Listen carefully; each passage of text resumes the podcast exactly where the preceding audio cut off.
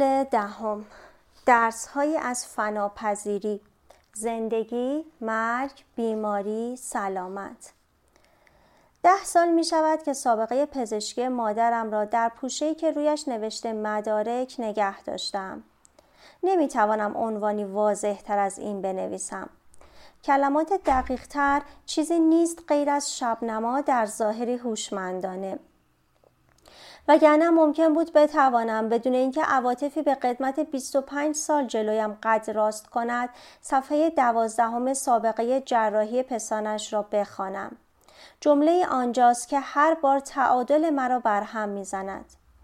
روز قبل از جراحی بین قسمت سن مادرم و توجه به دندانهای روکشدارش نرسی با خط بد نوشته بیهوشی قبلی اپیدورال و غیره ترس از به هم خوردن دندانها بعد از بیهوشی. این حرف زنی است که به بیمارستان رفته تا پستان چپش را در بیاورد. کسی که می‌داند سرطان به قدرت لنفاویش هم سرایت کرده. سه بچه زیر 18 سال دارد. خبر ندارد کار جراحی به کجا خواهد کشید و حالا میترسد مبادا در اتاق ریکاوری دندانهایش به هم بخورد. این مرا می‌کشد. این مرا می‌کشد چون خیلی شبیه مامان من است. پیشا پیش نگران تخت بغلی در اتاق ریکاوری بودن خیلی شبیه مامان من است که مبادا اسباب زحمت پدرم شوم یا جلوی غریبه ها وقارش را از دست بدهد. خیلی شبیه مامان من است که تمام جزئیات زایمان سه بچهش تا به هم خوردن اراده دندانهایش را به یاد بیاورد. یادش بیاید که وقتی خواهش کرد نوزاد را بغل کند فکش میلرزید می توانم تصور کنم که چجوری برای آن پرستار بیهوشه قبلیش را تعریف می کند که چطور جسمش را احساس نمی کرد و بعد اولین جایی را که حس کرده بود فکش بود می توانم صدایش را بشنوم که می گوید می ترسم. در 56 صفحه یادداشت پزشکی این تنها احساس و عواطف ثبت شده است. شاید هم تنها احساسی باشد که به زبان آورده بود. با این حال از خود می‌پرسم عصبانی بوده؟ اندوهگین؟ به نظرم آسانتر آن است که روی کمیت های شناخته شده تمرکز شود. کارهایی که از نظر پزشکی می‌توان کنترل کرد و نظم داد. مادرم به نرس می‌گوید میترسم دندانهایش به هم بخور به هم دندانهایم به هم بخورد. شاید به طور رمزی می‌خواست بگوید میترسم سرطان تمام بدنم را گرفته باشد. میترسم مبادا زنده بیدار نشوم. هر وقت حرفهای قبل از عمل مادرم را می‌خوانم فاصله مطمئن بین ما به سرعت فرو میریزد. دیگر مادر افسانه‌ای تخیلات من یا قهرمان یک تراژدی با یک پلات افتضاح نیست. زنی است که قده‌ای در پستانش پیدا می کند و مدتها به هیچ اقدامی دست نمی‌زند. درست است یک بشر جایز الخطاست و وقتی این فرد به سطح فناپذیری تنزل مییابد به نحو ترسناکی شبیه من می شود. یک بار در مجله خواندم که اولین احساس فناپذیری زن وقتی است که پشت خودش را توی آینه نگاه می کند و باسن مادرش را می بیند. اگر زنی چیز، چیزهای بیشتری ببیند چه احساسی پیدا می کند؟ من توی آینه کفل و دستها و چشمهای مادرم را می بینم. وقتی حرف می‌زنم صدای او را می شنوم. گاهی حرفهایم فرم جمله های او را به خود می گیرد. قسم می خورم که هرگز آدم کاملی نبودم. در خیال سفری به اتاق معاینه می کنم. دکتر تصادفا زیر بغل من یک قده لنفاوی ورم کرده را لمس می کند و یک دفعه می پرسد این چیه؟ از این اتفاقها می افتد. تصادف ژنتیکی صورتم را کادو داده است ولی هیکل مادرم سینه کوچک با سن افتاده و پهن مچ پای باریک و پاهای بزرگ را به ارث بردم. مادرم خیلی قبل از اینکه بفهمم بدنم غیر از اینکه مال خودم باشد چیز دیگری هم هست این تشابهات را به من نشان داده بود.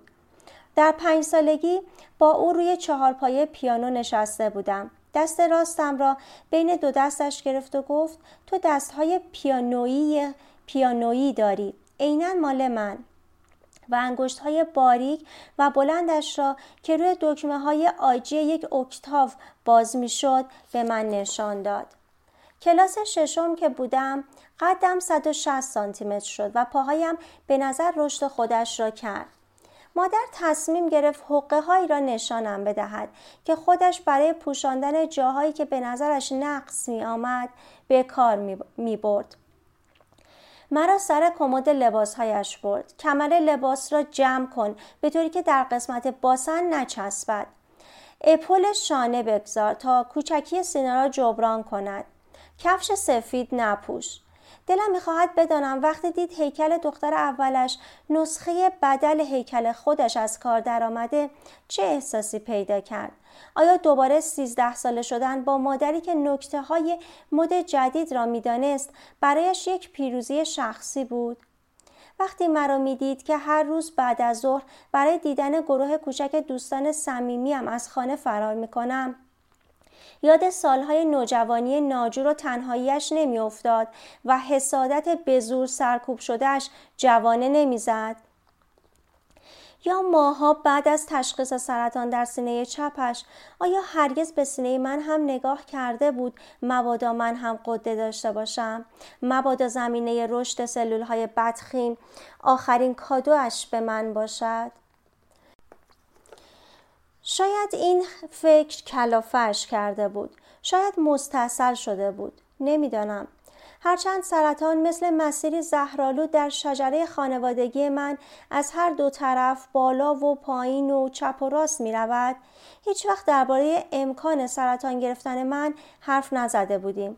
مادرم درباره نقشه های آینده فکر نمی کرد پدرش در چهل و چند سالگی از سرطان روده جان سالم به در برده و 20 سال بعد هم زندگی کرده بود. این نمونه مشخصی از یک بیماری جدی است. مادرم باید باور می کرد که همان زنجیره در او هم تکرار می شود. در مدارک سابقه پزشکی جراحی پستانش می توانم به وضوح ببینمش که انکار می کند سرطان بتواند در زندگیش خلالی وارد کند. شاید به جای ترس از آینده من برایم امید احمقانه داشت. سه روز بعد از جواب نمونه برداری که نشان داده بود تمام 26 نمونه از لن لمفوتها سرطانی است خانم مددکار اجتماعی در بیمارستان به دیدنش می رود. مددکار اجتماعی یادداشتی از خود به جای گذاشته است و نشان می دهد در آن زمان می دانسته که جواب تشخیص چقدر جدی است. او می نویسد بیمار زنی عاطفی است لازم است در این مقطع در مورد بیماری و مشکلات بعدی خوشبین باشد امید داشته باشد که به زودی زود سلامت گذشته را به دست, می آورد. بیمار می گوید در دو هفته یه آمادگی قبل از عمل وقت کافی برای فکر کردن در مورد اولویت هایش داشته است. زود به زندگی عادی برگردد و بینظمی های بعد از عمل جراحی را جبران کند. از طرفی خواهرش از گزارش دکترها نگران است که سرطان به قدری پخش شده که به شیمی درمانی نیاز است. مدت طولانی با او حرف زدم تا بتواند مقاومت بیمار را تقویت کند یعنی مشکلات طولانی بعدی را نفی کند نمی‌دانم اصلا مادرم فهمید که سرطان خیلی پیش رفته است که بالاخره بر او غلبه خواهد کرد. قطعا این چیزها برایش مسخره بود. معلوم است که مشکلات بعدی وجود ندارد. در گزارش آسیب شناسی احتمال نجات او اندک است. 26 نمونه مثبت تقریبا بدترین تشخیص است. بعد از جراحی پای... بعد از جراحی پایین تختش نشسته بودم. یادم است که گفت بعضی قده های لنفاوی سرطانی بوده بعضی ها نه. یعنی دکترها همه را برداشتن. آن موقع حرفش را باور کردم. دلیلی نداشت که نکنم. ولی دوازده سال بعد فهمیدم که درست نبود که یعنی یا مادرم هیچ وقت جواب پاتولوژی را نخوانده بود یا می‌خواست با آن دروغ در مقابل حقیقتی که برای خودش قابل تحمل نبود از من حمایت کند.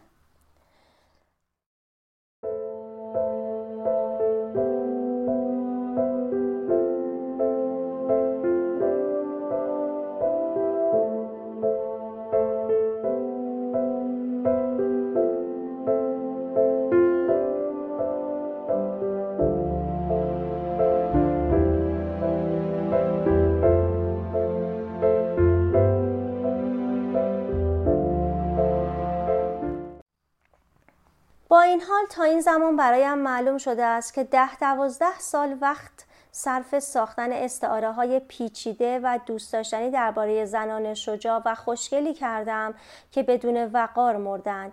زیرا سرنوشتشان در دستان مردانی عوام فریب بوده است. مادرم یک روز ملکه‌ای بود که بیخبر از قلمروش ازل شده بود. و روز دیگر سربازی بود که بدون تجهیزات کافی و آموزش مناسب به سوی رزم میکشانیدندش.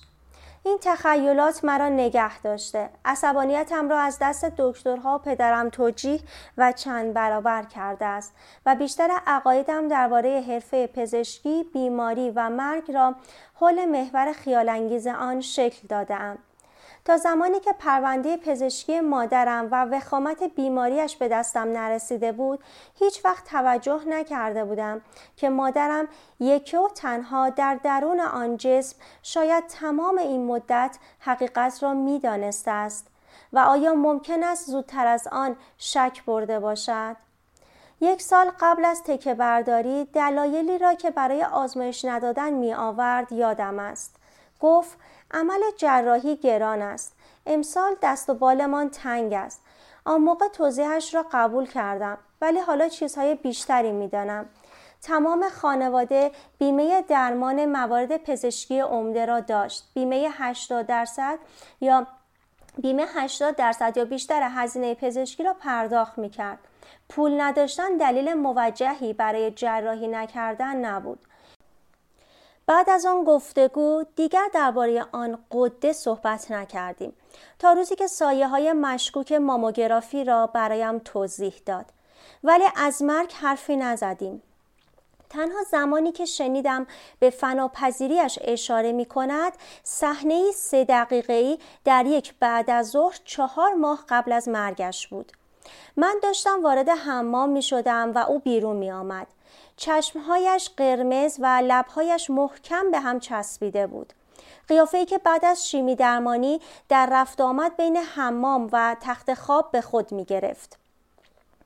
وقتی با دقت توی تخت دراز کشید من که گیج شده و به سطوح آمده بودم پرسیدم چرا؟ چرا مامان؟ چرا خودتو به این روز انداختی؟ به من نگاه کرد. طوری که انگار گفتم که همین الان اوقات مطبوعی با خدا داشتم. گفت هپ این کارها رو می‌کنم چون می‌خواهم زنده بمانم. که البته چون این اتفاقی نیفتاد. اصلا چون چهار ماه بعد در سن چهل و دو سالگی مرده بود. بیست و چهار سال بعد من چهل و یک ساله هستم. سنی که او سرطان گرفت. هر فوریه سی دقیقه در سالن انتظار رادیولوژی منتظر میمانم تا ببینم آیا در ماموگرافی آن سایه ها و لکه ها را پیدا می کنند. این سی دقیقه طولانی ترین سی دقیقه سال است. وقتی در صندلی ارغوانی منتظرم می‌روم سراغ فهرست ذهنیم و تفاوتهای بین خودم و مادرم او مادری تمام وقت در خانه بود من کار می‌کنم او سومین و آخرین بچهش را در سی و دو سالگی زایید. سنی که من سر اولین بچه هم داشتم. او تمام عمرش را در نیویورک گذراند. من بعد از پانزده سال این طرف و آن طرف رفتن در کالیفرنیا مستقر شدم. این دعای شخصی من است. اشاره به این چیزها تا اندازه خدا را متقاعد می کند تا فقط یک تفاوت دیگر هم به من عطا کند.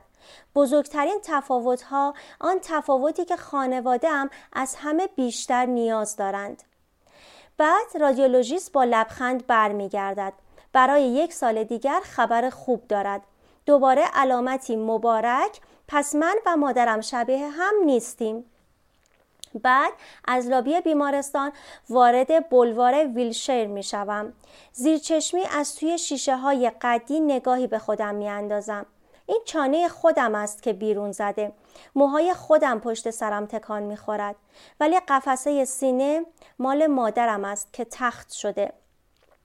با وجود خبر خوب صبح تصورش آسان است. هر فکر ساکت و بی درد سر سر می‌خورد به سمت فکر بعدی.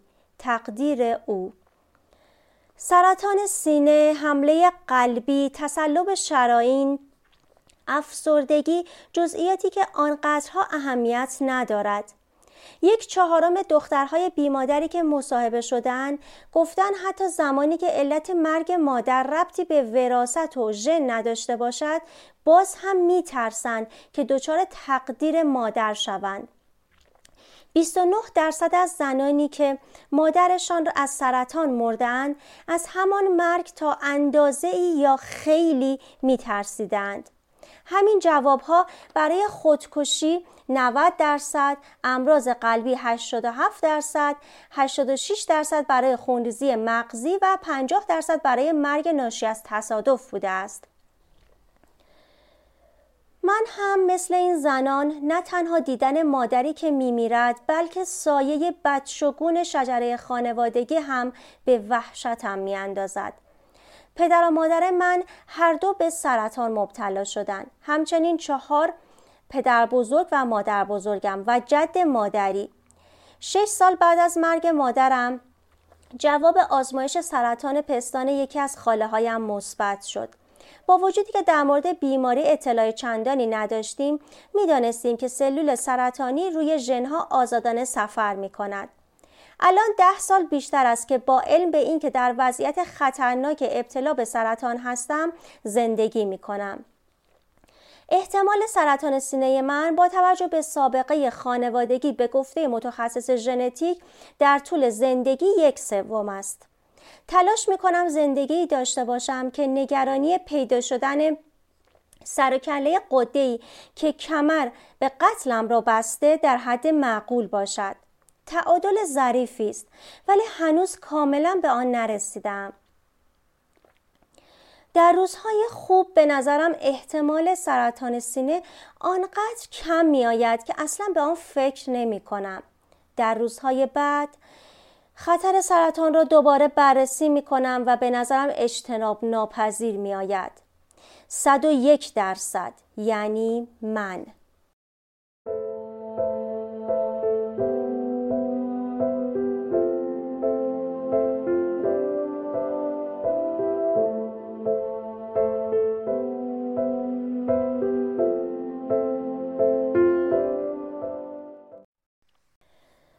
آنچه دختران در معرض خطر در اختیار دارند به شرح زیر است. آمار شانس. و برای امراض قلبی بعضی سرطان ها تست پیش از موعد که بسته به اینکه کدام مقاله را خوانده باشید ممکن است عمر طولانی تر را تضمین کند یا نکند. آمار و نتایج آزمایش ها ترس های یک زن را فرو نمی نشاند هر چقدر هم منطقی با آنها برخورد کند نه لزوما خوشبین می شود و نه ترسش سرکوب مرگ مادرم از سرطان سینه اثری عاطفی روی من گذاشته است و این آن بخش از وجودم است که نمی‌تواند کاملا باور کند که همین اتفاق برای من نمیافتد. دختری که مردن مادر را می‌بیند به خصوص به علت بیماری از آسیب پذیری جسمانی خود به عنوان یک زن با خبر می شود. خودش تا حدودی فهمیده که تجربیات یک زن یعنی از کنترل روی جسم دست کشیدن قاعدگی، حاملگی یا اسگی با آهنگ خود پیش می روند مگر دخالت کلی پزشکی سیر آن را عوض کند ولی وقتی می‌بیند بیماری بر احوال مادرش مسلط شده ترسی تایید می شود و زمینه برای ترس دیگری فراهم جسم مادرش خیلی زود تحلیل رفت و همین اتفاق برای او هم رخ می دهد. جهش شناختاری از وحشت مرگ مادر به سوی ترس از مرگ خود جهشی بلند است ولی دختر راحت می پرد. در لحظه که پیوند فیزیکی قطع می شود ارتباط روانی فیزیولوژی مادر و دختر آغاز می شود دو جسم زنانه با بندناف محکم با هم مواجه و از هم جدا می شوند و با این حال یکسانند مادر به بدن دختر نگاه می کند و خود جوانش را می بیند. دختر در بدن مادر دنبال سرنخی برای وضعیت فیزیکی آتیش می گردد. دختر و مادر با این هویت همزیست به هم پیوند خوردند و هر کدام آینه دیگری است. دکتر آلیسون میلبورن روانشناس در آیووا ایالت آیووا که به بسیاری از دختران بیمادر مشاوره داده است متوجه شده است که زنانی که از ابتلا به مرض مادرشان بی نهایت می ترسند آنهایی هستند که در دوران کودکی بیش از حد با مادر خود همزاد پنداری کرده اند. خانم دکتر آلیسون میلبورن می‌گوید این دختران این دختران بزرگ که می‌شوند خود را خیلی خیلی شبیه مادرشان می‌دانند و مادرها هم آن را تقویت می کنند. مثلا همینطور که دخترهایشان بزرگ می‌شوند می‌گویند به نظر عینا من میایی یا عینا خودم هستی یا واکنششان نسبت به حادثه ای که برای دختر اتفاق میافتد طوری است که انگار سر خودشان آمده است. وقتی مرزهای بین مادر و دختر آنقدر بی ثبات بوده و تعریف مشخصی نداشته باشد دختر هم نمی‌تواند بین تجربیات مادر و خودش فرق بگذارد اگر سرطان یا نارسایی قلبی یا خودکشی جان مادر را بگیرد عکس العمل دختر به اینها طوری است که انگار بدن انگار بدن او را در معرض همین خطرها قرار داده اند. دکتر میلبون که همزمان با کلینیک زنان زایمان بیمارستان هم کار می‌کرد متوجه شد این طرز فکر در بخش زنان به حد افراط می‌رسد او دختر دانشجویی را دید که می‌خواست در سن 25 سالگی رحمش را در بیاورد چون مادرش از سرطان رحم مرده بود. مدیرعامل یک شرکت برای معاینه سینه آمده بود و قفسه سینهش پر از علامت خودکاری بود که محل قددی را که در طول چند ماه هر روز پیدا کرده بود نشان می‌داد. مادرهای زیادی هم بودند که در دهه سی زندگی درخواست برداشتن پیشگیری کننده پستان را می با این اعتقاد که سرطان کاهش می یابد. تست BRCA یه ژن این زنان مثبت نبود. دختران بیمادری که تست BRCA آنها مثبت شود با حمایت کامل دکترهایشان عمل برداشتن پستان را به عنوان جراحی پیشگیری کننده انجام می دهند. دکتر میلبورن از طریق برنامه های آرامشدهی و توقف تفکر و گاهی دوره درمان دارویی و توضیح درباره عوامل خطرناک و سابقه خانوادگی تلاش می کند تا این زنها را از دست اعتقاد به یکسان بودن سرنوشت مادر و دختر خلاص کند. دکتر میلبورن می‌گوید بهترین راه برای زنانی که می‌خواهند از این وضعیت دشوار مزاجی سالم بیرون بیایند آن است که ابتدا از لحاظ روانی کمتر با مادر خود همزاد پنداری کنند. کار آسانی نیست به خصوص اگر دختر ظاهر و اندام مادر را به ارث برده باشد. این زنان به سهولت تصور می کنند که همان بیماری بر جسم آنها هم غلبه خواهد کرد. وقتی مادر مریض می شود زنانی که از لحاظ ظاهر شبیه مادرشان هستند شدیدتر از دیگران با مشکلات مادر همزاد پنداری می کنند. نامی لوینسکی می گوید البته که داشتن هیکل مادر به این معنی نیست که در واقعیت چه حوادثی برای دختر رخ می دهد ولی احساس پیوند با مادر در جرفای عمیقی بستر دارد و اشکال دختر بی مادر آن است که خود را به مخمسه مزخرفی می اندازد.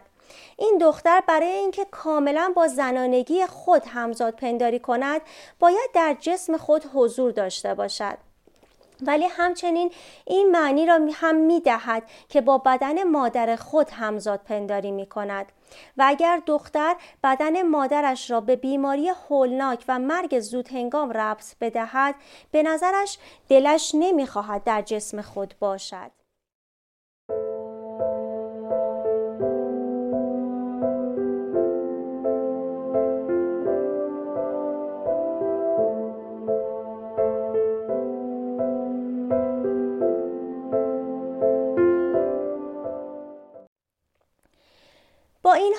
ظاهرا تنها جای ممکن برایش همان جسم است. رازی که در همه دختران بیمادر مشترک است این است که ما می ترسیم که جوان مرگ شویم. نه در زمان نامعلومی در آینده نه ما می ترسیم به سنی که مادر ما مرد برسیم و بمیریم. دختر بیمادر به آن می‌گوید عدد جادویی. دیگری می‌گوید خط نامرئی روی شن. هشتاد, هشتاد نوت زن در طول سالها با من درد و دل کردند که نمی‌دانم سایر زنان همین را گفتند یا نه. ولی من میترسم تا سی سی و نه یا چهل و پنج یا پنجاه و سه سالگی بیشتر عمر نکنم. آخرین کلاس ریاضی من کلاس هشتم بود هر عددی که می‌خواستم به نه اضافه کنم باید از انگشت هایم استفاده می کردم. ولی همیشه بدون هیچ تردیدی در محاسبه می توانم بگویم چند سال دیگر چهل و دو ساله می شوم و حالا که دارم به سرعت به موعد مقرر می رسم ماها را نیز حساب می کنم. با این کار کمی احساس آسودگی می کنم چون می‌فهمم که مادرم چهل و دو سال و ده ماه سن داشت که عملا همان چهل و سه است. کاری ندارد یک معادله ساده است که در آن سن مادر به هنگام مرگ ثابت و فاصله سن ما تا آن متغیر است ارقام ذهنی را به آن اضافه و از آن کم می کنیم. نگران نزدیک شدن به آن سن هولناک چون اگر ما بمیریم چی؟ خوشحال و در عین حال ترسیده اگر آن سن را پشت سر بگذاریم. پشت سر گذاشتن سن مادر علامت ظریفی است برای جدایی دختر. دختر دقیقا سرنوشت مادر را تکرار نکرده و نمی‌تواند بکند. ترز رندو می‌گوید فهم این مطلب عکس عملی را برمیانگیزد که مثل احساس گناه از نجات یافتن است. بعضی زنان از اینکه بیش از مادرشان عمر کنند عذاب می‌کشند انگار به آنها وقت اضافی دادهاند. چیزی به دست آوردهاند که مادرشان نداشته است. احساس می کنند دختران بدی بوده اند که زمان اضافی را گرفته و فرار کردند و فکر می کنند اگر مادرشان وقت اضافی نداشتند آنها هم نباید داشته باشند. خانم رندو معتقد است که به همین دلیل بعضی از افراد در همان زمانی که پیش بینی می کنند می میرند. به خصوص اگر متقاعد شده باشند که به سن والدینشان که برسند می میرند. دو سوم از زنان بیمادری که پنج سال یا کمتر داشته و برای این کتاب بررسی شده اند در جواب به ترس از رسیدن به سن فوت مادرشان جواب داده اند قدری یا خیلی. بعضی از آنها به قدری مطمئن هستند که در همان سن میمیرند که دارند خود را آماده می کنند. مثلا جنین حتی دو سالش هم نشده بود که مادر 33 سالش در تصادف اتومبیل کشته شد. او که در زمان تصادف در صندلی عقب نشسته بود می‌گوید که خاطره واضح و آگاهانه ای از تصادف ندارد. با این حال 31 سال بعد از تصادف را ناخداگاه منتظر تکرار همان تصادف بود که این بار خودش در صندلی راننده نشسته باشد. جنین می‌گوید هیچ وقت فکر نمی کردم سنم از 33 بیشتر شود و وقتی 34 ساله شدم اصلا نفهمیدم. تمام آن مدت را برای آینده برنامه ریزی نکردم. یک جایی در پس ذهنم فکر می کردم که در, سی... که در 33 سالگی در تصادف اتومبیل کشته می شوم. چرا برای بعد از آن برنامه ریزی کنم؟ هیچ نوع تشخیص موقعیت نسبت به آینده نداشتم. دانشگاه که بودم ترک تحصیل کردم. کار گرفتم و به جای چهل ساعت سی ساعت در هفته کار می کردم و به جای پول جمع کردن برای ادامه تحصیل یا راه انداختن یک کار کوچک فعالیت اجتماعی می کردم پرسیدم خب وقتی سی و چهار ساله شدی چی شد؟ گفت عرض شود که اول شروع به فکر کردن درباره مادرم کردم. سالها بدون گریه دربارهش حرف زده بودم. انگار حقایق را خیلی منطقی تیک می زدم ولی در سی و چهار سالگی نسبت به مرگش احساساتی شدم. با گذشتن از سن مادر جنین تمرکز خود را از فناپذیری خود منحرف و برای اولین بار برای مادرش سوگواری کرد. بعد دید بدون برنامه ریزی وارد سالهایی شده که انتظارش را نداشته است و دارد همینطوری جلو می رود. با تنه می گوید وقتی سی و چهار ساله شدم یک دفعه آینده شد. با این حال موضوع اصلی من این نبود که با این آینده چه کنم. پنج سال طول کشید تا توانستم برنامه ریزی کنم. در سی و نه سالگی حالا تازه دارم آماده می شوم که آن برنامه ها را اجرا کنم. ولی برای آن سالهای از دست رفته ناراحتم یک جورایی فکر می کنم اگر کارهایم را سری جمع جور نکنم در شست سالگی زنی بی خانمان می شوم. ترس جنین از افق کوتاه آینده در زنان بیمادر مشترک است چون پدر یا مادر همجنس فرزند ضربگیر طبیعی بین فرزند و فناپذیری است مادامی که مادر حضور دارد تصور دختر از آینده زندگی نه مرگ هست وقتی مانع برداشته شود به نظر دختر مرگ, مرگ قریب الوقوع تر و به وضوح واقعی تر می آید. دختری که در کودک مادرش را از دست می دهد توانایی سالمند دیدن خود را نیز از دست می دهد. اگر مادری در 46 سالگی بمیرد یا خانه را ترک کند تا همان سن می تواند مدل فیزیکی برای دخترش باشد. بعد دختر به جای اینکه در تخیلاتش خود را گیس سفید 73 ساله تصور کند مرگ زود هنگام را به عنوان آینده بالقوه یا حتی اجتناب ناپذیر تصور می کند. ورونیکا دنیز راچ و هاروارد ارلیشمن هاوارد ارلیشمن این تئوری را در سال 1991 در دو گروه از دانشجویان کالج نیویورک سیتی آزمایش کردند. یک گروه دانشجو که والدین خود را از دست داده بودند با گروهی که والدینشان هنوز زنده بودند مقایسه شدند. از دو گروه دانشجویان با توجه به موضوعاتی مثل زمینه ژنتیکی، سابقه پزشکی، وضعیت فعلی و قبلی سلامت سوال شد که پیش بینی می‌کنید چقدر عمر کنید. آنهایی که پدر و مادرشان زنده بودند به طور متوسط 79 سال تخمین زدند و آنهایی که پدر مادر از دست داده بودند 72 سال.